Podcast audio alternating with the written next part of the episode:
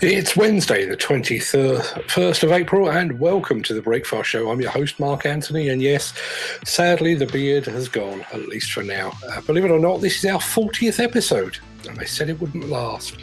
We'll get to those all important headlines in just a second, but first, but first, when I find the right banner to put on the screen, we need to address those celebrity birthdays. There's a very musical theme to today's birthday roundup. Uh, it's happy birthday to Iggy Pop, to The Cure frontman Robert Smith, and to Madness songwriter and piano man Mike Barson. Uh, all three are regular viewers of The Breakfast Show. So many re- happy returns, gentlemen. Oh, and a happy birthday also to uh, JCB's Paul Murray. Uh, regular viewers will know that Paul is something of a regular on our Construction Collective uh, shows. So many happy returns to you, Paul, as well. We'll be right back after this. If you enjoyed this show, please consider supporting us. Go to buymeacoffee.com forward slash demolition news. Now, it's almost four years since the Grenfell Tower disaster that claimed the lives of 72 people, but still the machinations roll on. As you'll be aware, the government has called for the removal of external cladding on buildings across the UK, as this was found to be a contributory factor in the escalation and severity of the fire. However, according to a new report in the Construction Enquirer, the true cost of the National Fire Safety Recladding Project is around 10 times higher than the government's allocated funding. The government has set aside five billion pounds, sorry, uh, for cladding remediation works, but this falls woefully short of the 50 billion estimate Colmore Tang Construction believes is needed to make every ri- high-rise housing development compliant. The firm has apparently uh, priced remedial projects on over 20 developments in Leeds, Liverpool, and Manchester.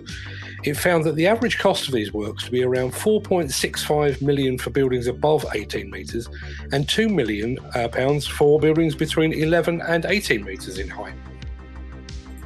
According to government figures, Around 5,000 buildings over 18 metres require remedial works, while around 35,000 uh, 11 to 18 metre buildings also fall into this category.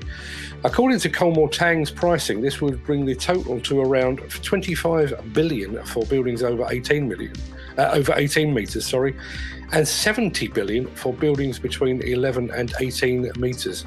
You can read the full report over on uh, Construction Enquirer today.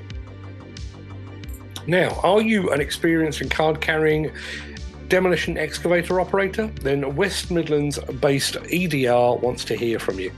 The company is on the expansion trail and is seeking demolition excavator operatives for positions worldwide. Uh, if this is uh, worldwide, let's try nationwide.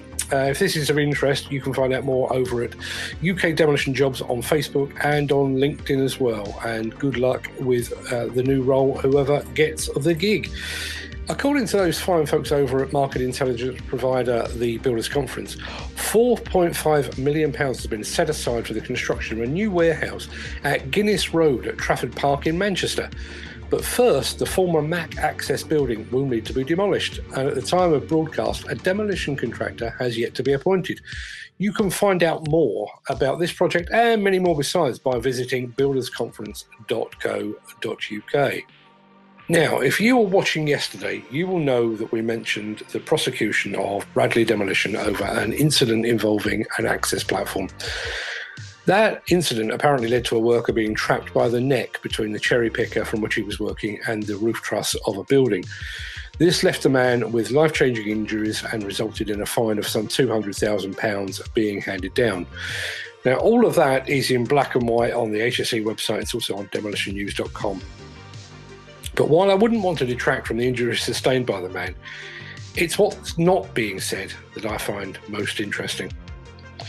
First of all, there is a time that it's taken to prosecute um, this incident.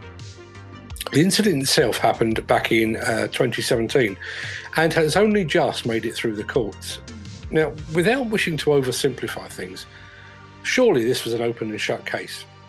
One man, one cherry picker. Just how much investigation did that actually require? According to the HSE report, uh, the risk assessment did not sufficiently identify the entrapment hazard, and there was no effective communication with the banksman on the ground. An inadequate plan uh, led to the operator being trapped for a sustained period of time. Now, assuming that the RAMs and work plan were in writing, all of that should have been evident in a matter of minutes. Yet it took almost four years to come to court. Now, that is looking backwards. But what about looking forwards? As we've reported previously, the International Powered Access Federation, or IPAF as, uh, as they're known for short, uh, IPAF has established a system whereby incidents, accidents, and near misses are logged centrally and are, and are then used to inform training. It's likely that this incident involving Bradley demolition will form the basis of new guidance within the powered access industry. But here in the demolition sector, where the accident actually occurred, that seems far less likely. Previous attempts at creating a central database of accidents and near misses have failed, despite the best efforts of Richard Dolman, the incumbent president of the Institute of the Demolition Engineers. So, while the powered access industry will use the latest incident as a learning opportunity, in all likelihood, the demolition, demolition industry will not. access platforms are in regular use within the demolition sector for tasks such as removing roof sheets. They will be in use on sites up and down the country today and tomorrow, and next week and next month. The Bradley demolition incident has left one man requiring lifelong care, and that's bad enough. But the thought that the industry is failing to learn from these past mistakes, that's far, far worse. Right, it's another packed day for me. I have a Zoom meeting in just about an hour, and I'm supposed to be taking part in an online product launch uh, with the good folks over at Manitou uh, later this afternoon. So I will have to love you and leave you. However, before I go, um, I want to give you a quick glimpse of a photograph.